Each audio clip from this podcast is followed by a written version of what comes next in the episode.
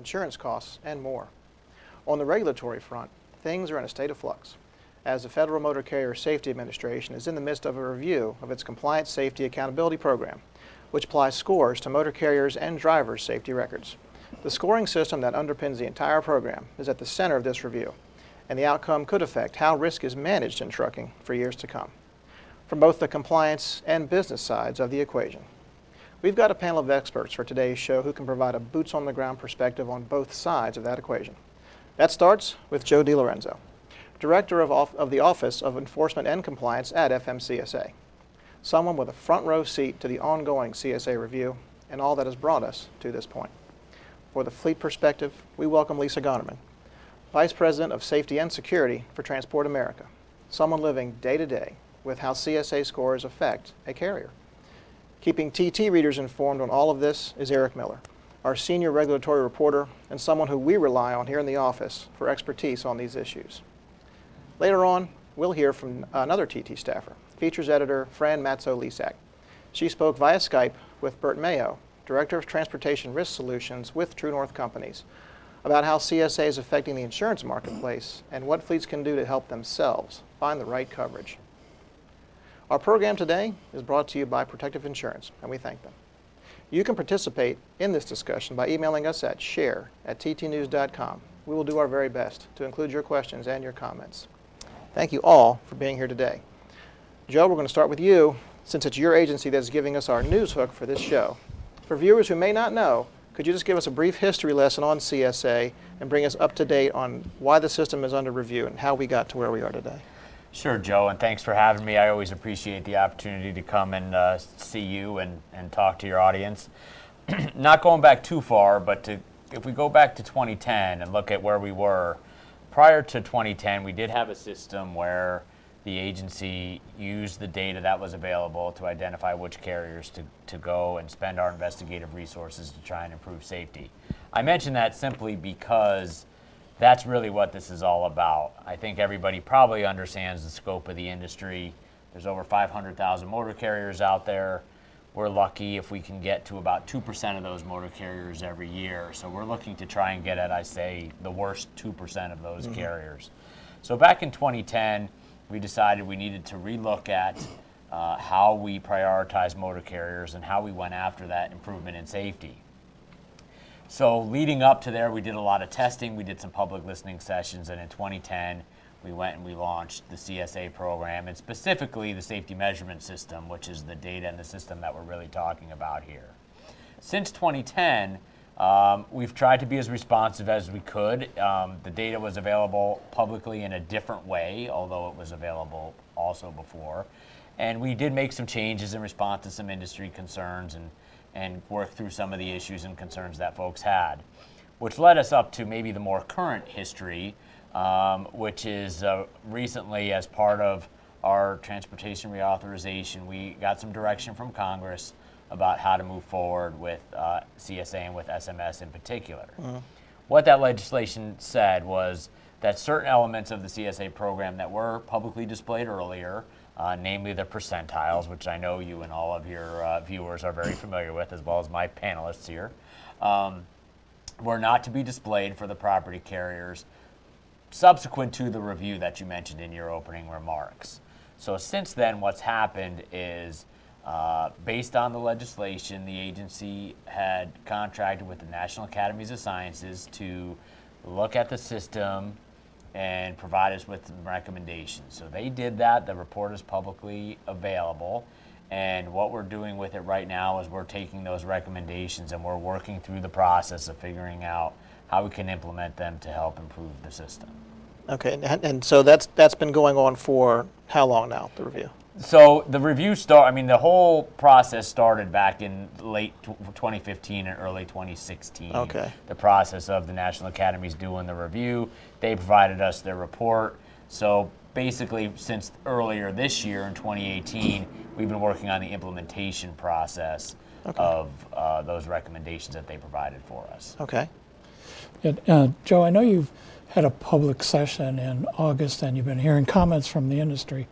What are some of the concerns and fears you're hearing from the industry, and how are you responding to kind of calm the anxiety? Sure, it's a good question, and we actually we had two public meetings. We had one back last year as we were developing what we would actually do in response to the recommendations, and this most recent meeting was about kind of some of the specifics of that.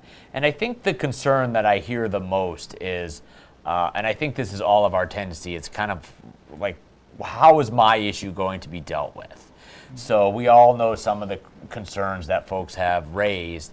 And um, a lot of what we're hearing is okay, so that's great. You talked to us about this IRT model, which I know we're going to talk about in a little bit. So, what does that mean for me? So, I think really it's just that level of uncertainty. And my response to that generally is yes, I understand that, but what I'm really asking for is some patience, right? And I ask for two things because it is a process. The National Academies asked us to look at this in a very different way than we've done before. So I think we all need to be a little bit patient with us. They specifically gave us a couple years because they knew it was going to be complicated. But the other, the it's almost uh, not what I say to help, you know, ease those fears, but it's kind of my ask of everybody is, you know, put away your preconceived notions, right? And what what the National Academy said to us was, you're doing a pretty good job, but what you need is good kind of statistical basis for what you're doing. And part of that means all of us, myself included, has to put away a little bit of our expert judgment about what decisions we make about SMS and about other things, and at least start by letting the data drive the process. So, mm-hmm. um, and I guess the last piece of it is I always like to remind people that we said this very early on in um, the process, which is we are going to continue this conversation as we go forward. So we're going to have more opportunities once we really have some changes to make and some questions to ask to get the industry's input and others in order to really understand you know what the best decisions to make are. Mm-hmm. Are you far enough along yet on the research and testing to get a feel for if this is going to be a big improvement to CSA? So I don't know if I can go quite that far, but what I can, you know, where we are right now is really trying to understand the new process that the National Academies um, has outlined for us, and we're working with them on the implementation part of that. And I think what we really are starting to understand now is that, yeah, there are some basic things that we need to do. I think that while it's important for calculations and math and modeling to make things simple, that simplicity also is important for everybody to be able to understand, you know, what we're doing. So I think at the very least, we can, you know, we're at the point now where we can say, all right, we're starting to understand this model. We think we know what's going to tell us. And, and I think the other message, you know, for you and for the viewers is that um, the tool is not an answer. You know, when we implement, uh, or if we implement, however we end up going forward with SMS, what IRT will do at the very least is it provides us with information based on data to make decisions. Mm-hmm. That's why I say this conversation is still going to be an ongoing conversation because the data is going to tell us a bunch of things, and we're going to have to go back and look at the, those data points and say, okay, now how does that, what does that mean for us in SMS? What does that mean for us in, for prioritizing carriers? And what does it mean for us in terms of how we make the data available public? I had a discussion with uh, Steve Bryan of uh, Vigillo about the new IRT model, and he's a big supporter. He says it's going to be reflective more of a safety culture that a carrier has, and um, he's been already modeling the program with with some assumptions, uh, and is a big supporter. He says it's going to increase the number of carriers that get on the radar uh, it's going to be more transparent. Um, so I just wanted to add that comment that he's he's a big supporter of it. Sure, and I, I, think to your point, one thing that that will be very helpful is I think that one of the good outcomes of this is something that we've all struggled with in terms of where do you draw the line. Mm-hmm. And we've always had to make a line, whether it's a line for a percentile or whether it's a line for how many inspections that we use. And one of the things that IRT allows us to do that we're starting to see is it may make those those lines not as important because we'll be able to understand the confidence that we have in the data. Mm-hmm. So how do you compare two carriers with four bad inspections? One who had four of five versus one who had four of 20, which is something that we're really not great at doing in the current mm-hmm. system. And confidence in that will be a really important piece for us in terms of how to go forward in our mission to, to prioritize these carriers. Mm-hmm. So Lisa, I'd like to hear your perspective on this. Not only, I'd like to hear what you think of, you know, what, what you know so far of the IRT model, but I'd like to maybe maybe hear your perspective, kind of take the same tack that, that Joe took, sort of a history lesson of what you've experienced with CSA thus far and how you see what, what changes you might like to see and how you think and hope that the system might improve you know, with, under, with, the, with the changes that are, we are, we're anticipating. Uh, Sure. Um, when CSA first came out, it was a learning curve for everyone to understand the program. And honestly, I think CSA has done some really good things to the industry. Um, it has really brought safety to the forefront, which is a very good thing.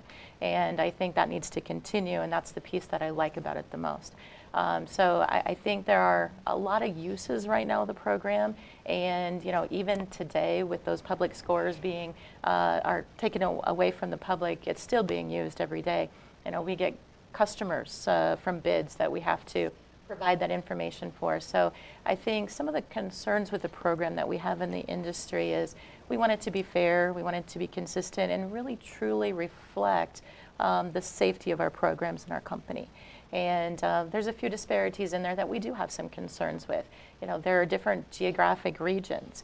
You could have a fleet that works in a very rural area, hardly ever sees a scale or an inspector, and they have very few inspections. You could have another fleet that's in a very metropolitan urban area and uh, along the interstate, a lot of inspections.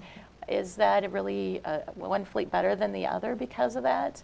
So I think that's one thing. You also have some uh, geographic uh, differences from state by state as far as the enforcement efforts. So we all use, I think, Texas, sorry to pick on Texas, um, but they have a higher number of vehicle maintenance. So if you have a lot of trucks in that area, your vehicle maintenance is probably going to be higher.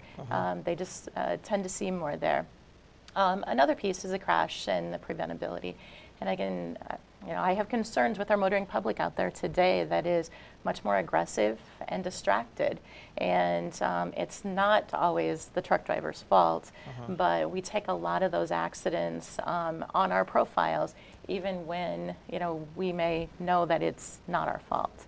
So, and that gets used against us. So I think what we're looking for is just a really uh, a fair system that will evaluate um, our safety and our culture. Um, the IRT model sounds very promising. I'm very happy to hear uh, of Steve's, uh, Bryan's uh, feedback. And uh, it gives me a lot of hope that there is a model out there. You know, it, this is a model that hasn't been used in transportation before. Um, it's been used very, you know, quite a bit in the healthcare industry and for standardized testing. So I'm hopeful that this will give us kind of that ground base to reformulate the program and have it a, a, a fair, effective program for the industry because it is used in a lot of different ways even today. And some of it, I would say, may not always reflect really the true safety culture of that carrier today. So that's my concern. That's a good answer. Uh, Yeah, Joe, I wonder if you are far enough along that you could provide any, ex- maybe an example or two of how violation uh, weights might change. I recall at a recent conference you were talking about the speeding uh, violations, and you came up with a few surprises on that when you ran a test of it. Sure, that that actually probably is the best example, and this is where the whole put your preconceived notions away is important because uh, we in the in the model the current SMS when we look at the different speeding violations there's three different speeding violations 6 to 10 11 14 15 and up and as experts we say speeding is bad and the faster you go the worse it is so we have them ordered that way in terms of how the violations are weighted.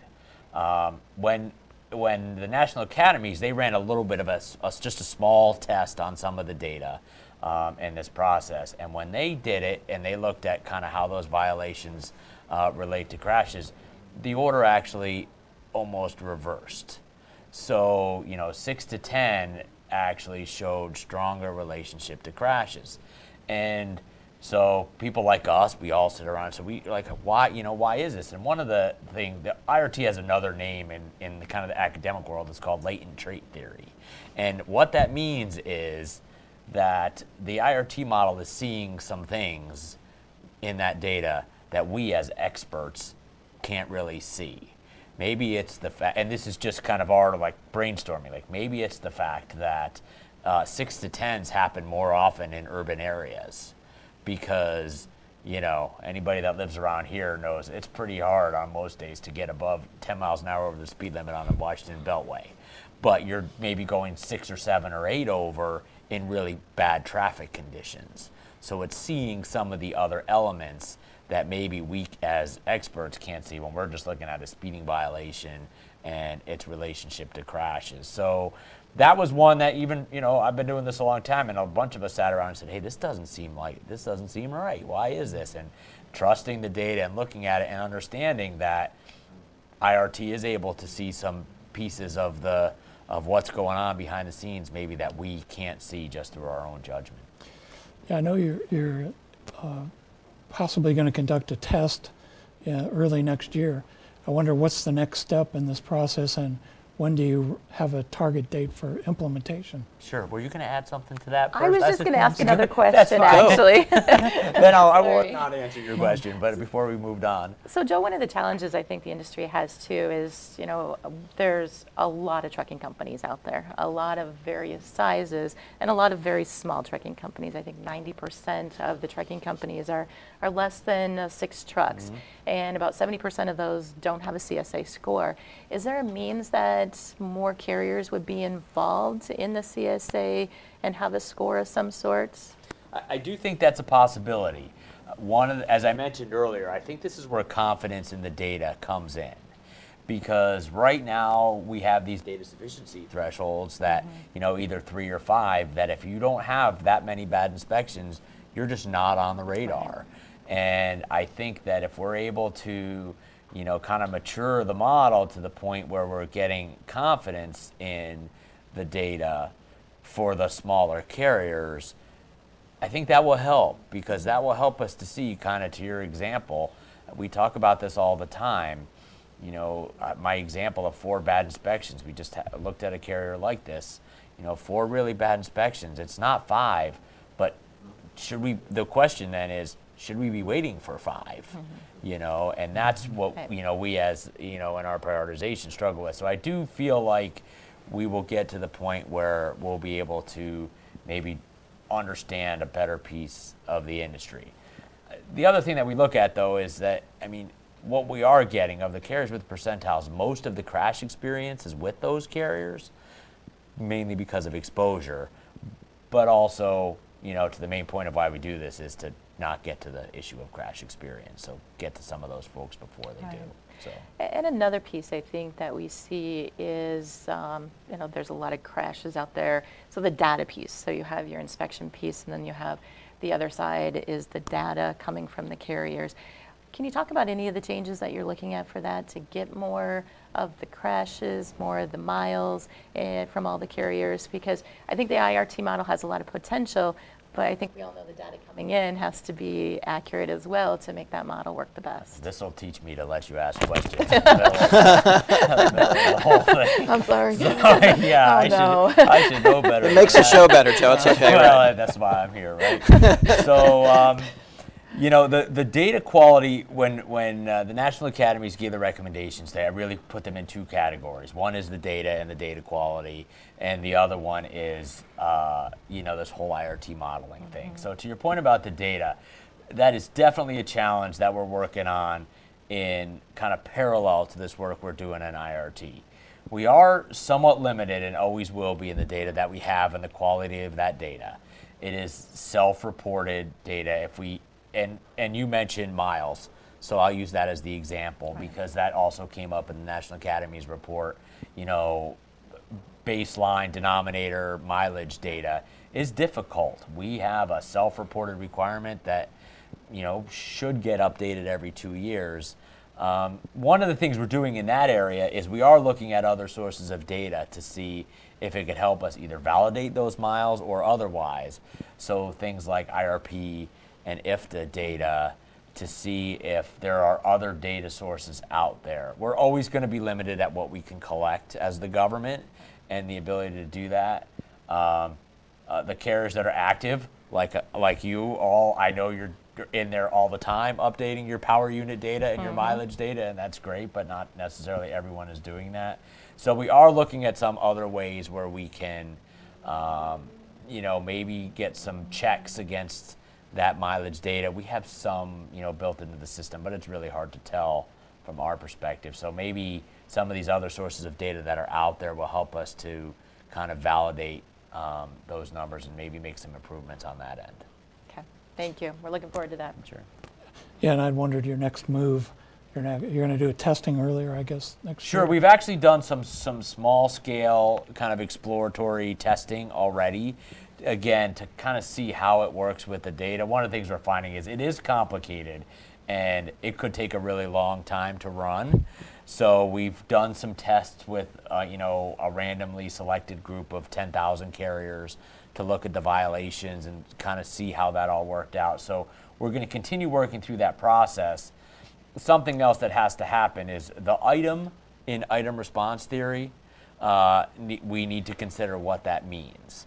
And towards your question about how do we improve uh, mileage data, items in in the way we're looking at it right now are violations, and there's 899 violations that we use in SMS, and that is a massive um, number of violations. And so, part of what we're going to do before we go too much further with kind of the exploratory testing and the small scale models is how do we reduce that number of items? We, some of you probably remember, we used to use just out of service violations in our prioritization, and then we went to all violations. And maybe the right answer is somewhere in between. Mm-hmm. And so we're working on some violation cleanup and maybe consolidation of that, which will also help with the simplicity and understandability factor.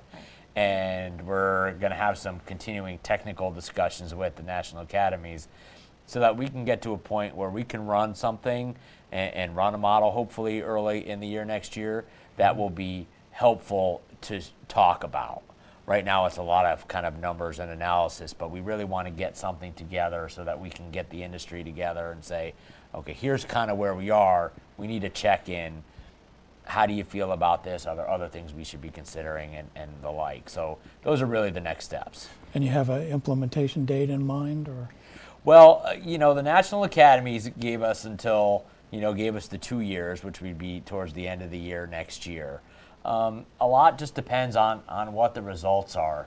Again, you know, I'm like a, I'm a good, you know, government employee. I've got deadlines. I've got things I want to do. And we we're trying to kind of put those aside a little bit and say, hey, let's see what the data says. Let's see what the conversation with the industry is. And um, there's going to be decisions to make. I think I mentioned a little bit earlier that um, IRT is not an answer. It's it's uh, going to provide us some data to make some decisions. So if we can make decisions that will help in terms of the the uh, SMS goal of targeting carriers as well as you know addressing industry concerns, I think that's what we're working towards. So Is it possible that this whole new concept gets dumped in the end? Anything is possible. So, you know what the National Academy. I don't think it's likely. Okay. Hope that's not the thing everybody gets mad at me for saying.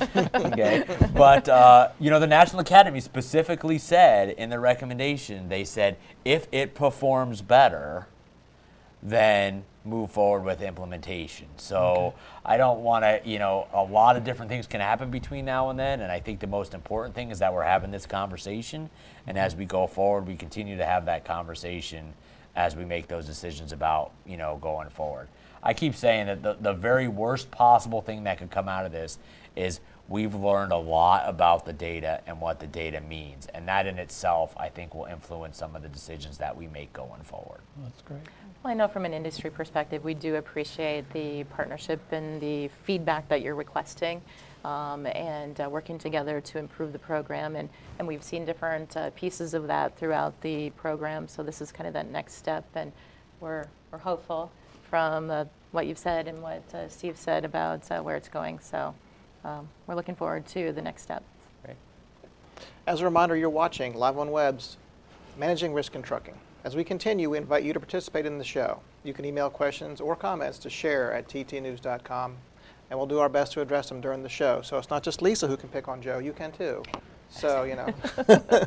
but, you know, a, a big part of this managing risk is, you know, the drivers, the driver part of Yeah. this, because they're the ones who are out there, they're the ones who are affecting these scores as, as much as anybody, but as much as other drivers on the road, as you mentioned. Right. So there's, there's a lot cooked into getting the right people, you know, in those trucks. Can you talk about what your screening process has been like, you know, in, in a CSA world? What are you looking for when new candidates come in the door, and you know, maybe a training regimen and coaching as they go along? Uh, we're looking at all the data that we can to look at that background of a driver. And it's a tough market right now. Um, but it doesn't mean you, you can't take your eye off of the data and what kind of driver you're pulling into your company. So we're looking at their violation history, their accident history, uh, the criminals, the full application, the background, who have they worked for, what's their history there. We're looking at all those different pieces of it as well as the drug and alcohol. We go an extra step with the hair testing, those types of things to make sure that we still have a safe driver out there. And it is tough. Um, I know we've talked about the shortage for a long time, but I think it's here and we're in the middle of it and I don't see a whole lot of relief coming anytime soon. So that's the challenge. So um, I know as a company we're, we're looking at standards as far as what do you do, but we also have to remember that, and the bottom line comes, we have to hire that driver that is still going to be safe out there. And honestly, we're putting more time into training and the focus on training when we're getting drivers in the door as well. Can you go into details about that training regimen? I mean, is there a certain Yeah, we're, we're looking at that background when we bring somebody on. If there's a history, maybe that they don't have uh, a vehicle inspection, for example, they have some violations there. You know, we'll try to look at where they came from, what's the history, and provide some targeted training up front along with a full orientation. Sure. So our orientation program, we're really not looking to um, cut it down. We're looking to try to, how do you get your point across and, and make it more effective overall? So that orientation is very important, along with the continued training as the drivers are over the road. Um, you know, we have simulators, so we're using simulators to try to increase those skills because there are some, I think it's harder to get a, an experienced driver these days too. So it's less experienced and not everybody has uh, a whole history. So how do you provide that? We also have trainers uh, that the drivers go out with and there's a whole a lot of documentation and skills testing that they have to pass before they're approved to go on uh, to the solo world um, by themselves. So a lot of different things. It takes a lot of time, a lot of effort, um, a lot of paperwork and documentation to make sure that you have all that in place and uh, continued training. I, at this point, you can't train enough right now, in my opinion. And you got to make it effective training. You can't just, you know, put a driver in front of, of a DVD and expect them to get everything out of it. So, how do you get them engaged in the training? I think is a key piece, and make them feel like they own it, and you know, how does it affect them and their families? That's the important piece. in terms of incentivizing drivers, you know, for, for good performance, you know, I mean, I guess there's there's there's coaching if there's a problem, but then also rewarding good behavior as well. That's correct. So um, we can't always beat them up. We have to incentivize them and, and, and make sure that we're putting some things out there that incent them to do the right thing. So there's uh, different bonus programs, safety bonuses, um, little things like hats and, and uh, uh, fun little letters or, or something that goes out to the family go a long way. That recognition from their leader, from the safety leader, the president of the company, anything like that goes a long way. It doesn't have to always um, spend a lot of money to get that, but it's important that you do have those positive programs in place for your drivers. Yeah, I'm, I'm hearing from some of the fleets, Lisa, that they're having to take on more risk with their hiring of drivers as a result of the shortage. I'm wondering if that's a potential problem in the industry or a challenge. Yeah, I think it is a challenge, and I think it is something that the industry is facing because the amount of drivers out there that are well skilled and um, have that wonderful history that we'd love to have every driver to have from a performance standpoint, they're fewer and further between, which makes it harder. And so, yeah, there are some tough decisions that companies do have to make as far as where are they willing to take some risk and what can they do to alleviate that maybe once they get that person in the door through, for example, the training piece that I mentioned, or um, a training program with going out with a trainer, something like that. So there are decisions that have to be made, but in the long run, you know, we're responsible because they're out there with the inspectors and uh, they're driving our, our scores and what we do, which impacts the risk, which impacts what our customers, brokers, um, everybody looks at. So it's some tough decisions. So I know one of the things that you guys use in particular is video monitoring as another way to manage that risk and manage, you know, the things that can happen on the road that can affect your safety scores and your bottom line. And Certainly. I mean, a lot more than just, you know, this, this life and death sometimes. So talk about how, you know, that, that video data informs and can protect the drivers. It really can. Um, we, we do have a fleet that is fully uh, with video uh, uh, technology, and I don't know if I'd have a fleet without one anymore today. Yeah. Um, and I know more and more fleets are going to that, and it can be very beneficial. And uh, even with our motoring public that we talked about out there, more aggressive, more distracted.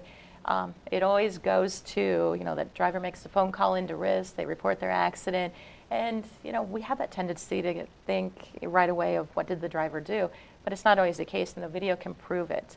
Um, just in the last eight weeks, we've had several exoneration videos that really have shown our driver did everything they could, and we were still hit by the number two vehicle. And with that video, we have that proof. And if we didn't have that video, the amount of reserves that we would have put on those claims would have been substantially more than we did because we had the video that can help protect ourselves. So it does make a good, big difference. We can coach a lot of different things with the video, eh, whether it's internal or external. You can get a lot of benefit out of it. Uh, coaching behaviors, and we all have behaviors. And once we get the videos, we can monitor those behaviors, we can coach it, and it's very beneficial for the driver to see that video. Um, you can explain it to them, but once they see kind of that game film of what actually happens, it's hard to argue. Mm-hmm. And it's that reality of what they're doing that helps them adjust their behavior. So as you then see changes in that behavior, that's where it's important to have your positive enforcement mm-hmm. programs in mm-hmm. place too. Because that's a great point, because I was going to ask you what, what kind of reaction the drivers have. Are they resistant to the video? Are they receptive? I guess depends on the situation. You know, I, I think it depends on the driver too, Yeah. but uh, we actually have um, requests from drivers, uh, some of our, our fleet that maybe uh, one isn't working, that they want to go get their own because they feel they want that protection and they need that protection. So I've had that in, in several different companies where we found out, you know, we didn't have it and the driver got their own. So uh, I think uh, there is more adaptation to it, more willingness to um, have the video, and they understand how it can actually help them too. And one of the things we try to do is take those exoneration videos and show them to our fleets too, and also use it in some training that we put together so they can see how we use the video to help them be better and more successful at our company. And we do have a, a incentive program put together to reward, reward that uh, behavior as it changes to make it better as well.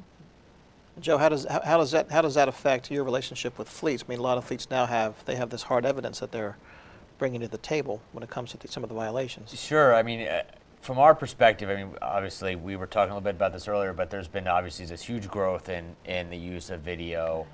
And it is helpful when we have discussions about crashes with carriers over preventability or not, that the video can really take the place of almost everything else in order to kind of help. And so we have seen it in our, al- albeit limited, crash review program, um, where carriers are submitting crashes for preventability. That uh, when they submit video, uh, it, it makes the decisions really easy because, as as you said, you know, it's all kind of right there in front of you.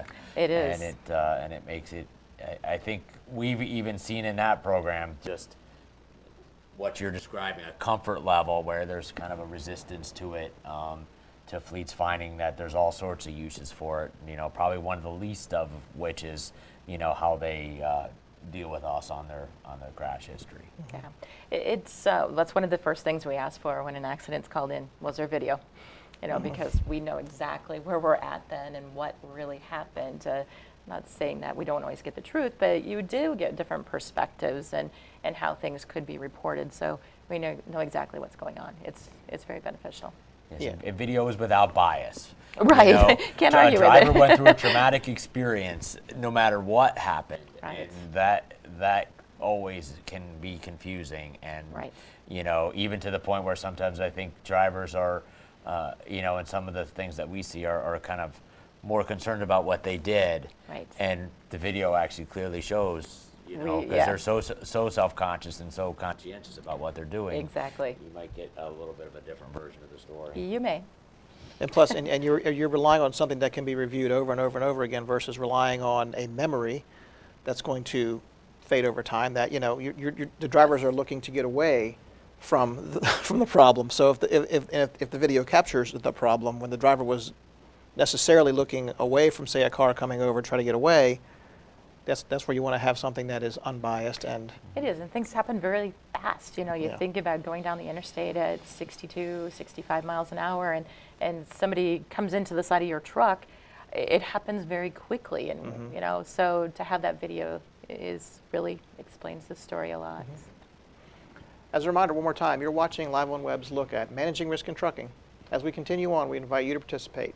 You can shoot us an email at share at ttnews.com, and we'll do our best to get your comments in during this program. Uh, I did want to turn to equipment, not video equipment, but actually, you know, the onboard safety equipment. Where there's, there's there's so much on a truck now to mitigate risk, to help to help to help the driver avoid it in the first place. So, talk about talk, can you talk about you know some of the collision avoidance technologies that you know that your fleet uses and that you that you have found beneficial. And Joe, I want to hear your perspective on that as well. Um, you know, at Transport America, we really do uh, equip our trucks with really the uh, the most technology. Um, there's no substitute for a skilled, qualified, safe driver, obviously, but the technology can assist them. Like we talked about, things happen so fast. Um, and so the collision avoidance systems um, have, all of our trucks have uh, that unit. It's very beneficial. Highly encourage fleets to take a look at that because it is a very good thing. Lane departure, roll stability. Uh, we have some side detection monitoring uh, coming on some of the trucks where uh, on the side, so lane changes can always be a challenge, and to make sure that there's even more uh, awareness from that standpoint. So all of those different pieces, um, you know, you always do an ROI when you put the new technology on the truck, and we've seen a very quick turnaround in the collision uh, mitigation systems that it can really help. And those rear end accidents in particular um, is a big, big difference. Rear end is typically a DOT accident where there's an injury, there's a, a tow, could be pretty serious depending on the rate of speed. And those are cut in half, almost eliminated uh, with those systems that are working in the manner. So uh, I think the systems have done a really good job to really enhance uh, the product out there. So there's some really good products that do a great job to assist that driver to be safe and keep the motoring public safe. What has FMCSA found about all this, Joe? Well, I, I mean, I think the points made here were very good. I, I think we can offer maybe just a couple of a little bit of context on that. From a technology standpoint, we're obviously supportive of, but not prescriptive, you know, about the technologies. Carriers need to identify the technologies that work best for them. Um, what we see that we like to remind as we look, you know, remind folks of as we look across carriers is technology is not actually a solution. It, it's part of a solution, and it has to be part of your overall safety management program. If you decide that what's important to your fleet because you're having tire issues is that you're going to use a tire pressure monitoring system, that's excellent. However, that requires a system of review of the alerts that you're Yes, that's getting a great point, and yes. you know what actions will be taken in response to those and i think sometimes um, we're all quick to in in trucking as well as in the rest of our lives to find a technology that will help us you know accomplish some task. And and so we just like to make sure that folks are kind of you know using it as part of their system. Even things like you know adaptive cruise or the collision warning systems you know um, as a carrier uh, it's great because it may have prevented that action. But you're getting all of this data and how are you using it to inform not just that Yeah. driver but the rest of your sometimes it's i've seen some fleets have gotten some great data by looking at locations mm-hmm. and we're getting all kinds of alerts in this particular stretch of road so hey you know driver Eric, remember when you get there, keep your speeds down, those kinds of things. So Exactly. we're just looking for it in terms of, you know, managing it as part of your overall system and all your overall safety management controls that you're putting in place. Yeah, that's a great point because you have the data. It's the behavior. How do you Mm-hmm. change the behavior um, is really what those systems can do for you that you have to use. Now, Lisa, I also wanted to ask, do, do, do insurers offer any kind of incentives for having the various equipment on the trucks? I have heard that some of the insurance carriers uh, do, some don't, but it's definitely one of the things that they're asking about.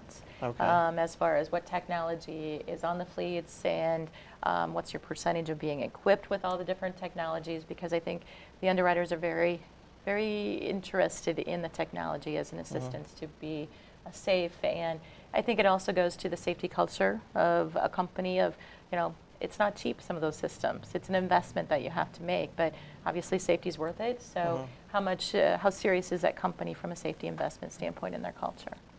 But yes, it's definitely a question that is uh, important to them. And it, speaking of insurance, I did want to get to, at this point, our interview with uh, Bert Mayo from True North Companies. Our own features editor, Fran Matso Lysiak, spoke to Bert about the insurance marketplace and uh, the treacherous waters sometimes that fleets must navigate when they're trying to find the best coverage. So we'll turn to that, uh, the first of two parts, uh, right here, right now. So thank you for watching and check it out. How do insurance companies currently use CSA scores to evaluate a motor carrier's risk? Well, most insurance companies take the CSA basic scores and use them as a uh, initial indicator of that risk uh, to determine, you know, the value they're going to place on the insurance program. Uh, few as of 18 months ago, uh, insurance companies would look at motor carriers with two or three uh, basics and alerts, and as long as the loss experience was good and they had good controls in place, we could place that in that risk, you know, with one of the primary markets. Today, motor carriers with three alerts and you know average loss experience, we're going to have a very difficult time finding insurance. What have been some key concerns from motor carriers over the past year or two when it comes to the CSA basic alerts? Well, for the motor carrier, you know, we, and I'll say we, I refer to me as part of the industry, the motor carrier industry, we haven't seen it as equitable or fair across the board. It, you know, you've got state and local biases, meaning that certain states, uh, there's a top 10 list out there, but, you know, states like uh, New York, Georgia, Florida, and, uh, state of Texas, uh, Idaho, not picking on those states, there's a top 10 list. Those states write more violations per inspection than the rest of the country. So if you operate in any of those states, you wind up with a higher score. So that has nothing to do with your operation. It has everything to do with the state and how that state enforces the rules or the law. So that's one issue. The uh, second, another big issue is peer grouping. So we call them safety event groups within CSA, and meaning motor carriers of like size. Well, in this case, it's like uh, number of inspections, and that that is irregardless of the type of operation you are. So it, it's a bias based off of your, uh, you know, again, the state and the type of operation you are. It's not really equitable that a flatbed carrier is compared to a tank operation. It's compared to a package delivery company. It's compared to a drive-in company. So it's not really the same peer group. Uh, one of the other big things that I see is the DataQs process. Uh, the data queue process seems to be very lacking in how it's dealt with. Uh, you wind up in DataQs, for those you that don't know, it's the appeal process within CSA where you get a violation, you disagree, it's how you appeal that violation. That violation is typically reviewed by the officer that cited you. So it's sent back to the same officer. He or she is then asked to review their citation and make a decision to overturn it. And there's very little uh, appeal to that. All you can do is continue to send it to that same officer. Occasionally, some states will allow a supervisor to look at it. But just backing up a little bit, Bert, so with, with these uh, basic alerts, that's making it even harder for them to get, or it's making premiums skyrocket. Could you just back up and elaborate on that point a little bit? What does it mean for motor carriers looking to buy commercial auto liability insurance? Today, we've been going on for CSA for now nearly eight years uh, across the country. So now there's evidence when you talk to the insurance market, there's evidence that having certain basics and alerts, you'll pay higher claims. So uh, those the ones I hear cited most often are going to be unsafe driving. If you're an alert there, you're an alert in hours of service, or you're an alert in vehicle maintenance. Typically, insurance companies pay uh, higher claims for those basics being an alert.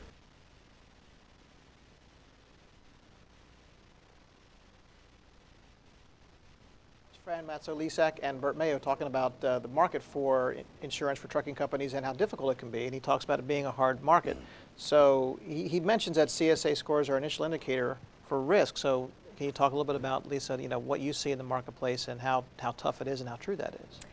It is a tough market in the uh, in the insurance world. We've had some changes as far as the carriers out there, which has made it a little bit uh, tighter, more competitive. So it, it is a challenge, and uh, they do use the CSA scores as kind of an indicator of what's going on. And I would, I think it's always important to meet with the carriers, the underwriters, and really have them understand your program, what your safety mm-hmm. program is, what the technology is that you use, because um, there is more than the CSA scores um, that uh, go into a, a, safety program. It is how you manage them, what are your drivers, your safety management programs, your training, all of those different pieces out there. I think it's very important to have them understand the full picture. Mm-hmm. But it is a tough market right now. And okay. with the lawsuits and the high dollar of the lawsuits and some of the recent ones, um, I think that will be continue to be a challenge, unfortunately. Okay. We did get a reader question. I wanted to get it in. So uh, from Travis Bush, he's asking, what are your thoughts on um, lowering the driving age for over the road? So it's 21 now. You know, there's a lot of talk about that. It's in, it's in Congress about bringing that down to let mm-hmm. 18, 19, 20 year olds go over the road. I'll jump in. We have had conversations on that, and I know that some carriers have had the discussions as well. Some have using them on the intrastate side before this, so um, not you know something new to them. But I think the bigger challenge is how do we get drivers into the industry? Um, I know in our discussions we looked at and and I have a, a, young son that's in his 20s, and I've looked at you know him and his friends, and would I want to hand the keys over? Some are yes, some are no. Um, even today at 23, but um, so I think it goes into you know what it is that you're looking at, and and what are the programs that you're putting in place to ensure that you have a responsible person at that age, which can be tough, but I think that's an important piece. Um, and I think one other piece is, as we've had discussions, it's important to involve your insurance carrier. Um, mm-hmm. Your main insurance carrier, as far as what are their reactions, are they willing to insure that type of driver? And uh, I know we've had some feedback from ours that they are not willing to insure down to 18. And mm-hmm. uh, so it's important to look at that whole picture before you make any decisions to go further. Mm-hmm. I always want to have more people come into the industry, and I think it's a challenge that we have to tackle as an industry yet. Okay. Let's, go ahead. Uh, um, yeah, I was just going to ask about about uh, the severity, uh, the differences in, say, violations. Uh, Indiana is notorious, for example, for speeding. Is there going to be some leveling of the playing field with the IRT model on this?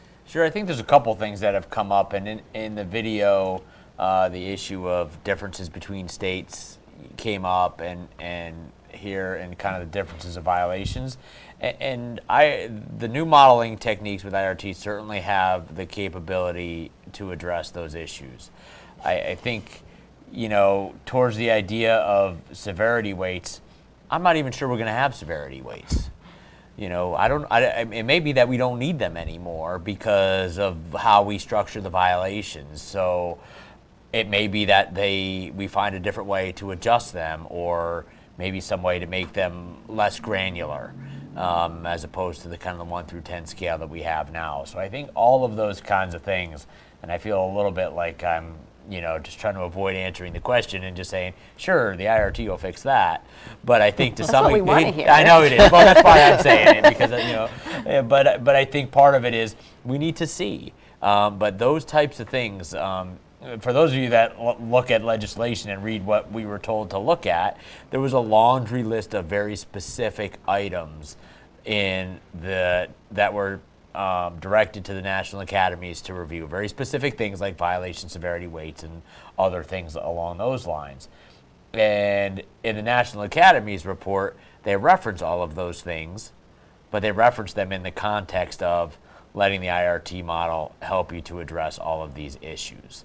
So, kind of towards my earlier, like, let's sort of put the, you know, what we think of now in terms of the structure of SMS may not be uh, the same as what we end up with IRT. So, but there certainly, I think, is really strong, um, you know, data there that the IRT will be able to give us. Towards our example you and I discussed earlier uh, on the speeding, that that was a violation severity example. You know, which one should we place more weight on in terms of evaluating um, different violations? So, remains to be seen a little bit. We got a good viewer comment from Gary at New Century Transport who makes the point, and I guess asks the question. All carriers should be prioritized, I'm sorry, all new carriers should be prioritized for inspections until time, until such time as we have enough inspections on them that we can be somewhat assured they know what they're doing. We should not give them the benefit of the doubt and assume they are good until proven bad. They should earn their CSA score by going through clean inspections. How about that, prioritizing the newbies? Sure, that's a good question. now, so there there is a program for new carriers that is separate but related to kind of what we're talking about here in terms of prioritization.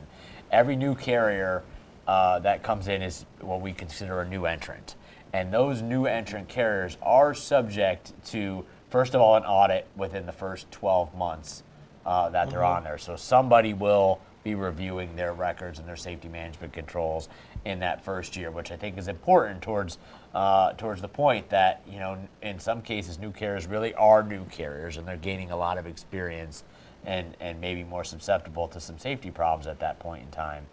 So we have that program that's in there. While that goes on, we do uh, continue to evaluate their CSA scores. So there definitely is a recognition on our part that the new carriers that come into to the industry do require a little bit of extra scrutiny. In mm-hmm. terms of size and scope, and this sometimes is amazing to people, but there are about 40,000 or so new carriers every year that enter the industry.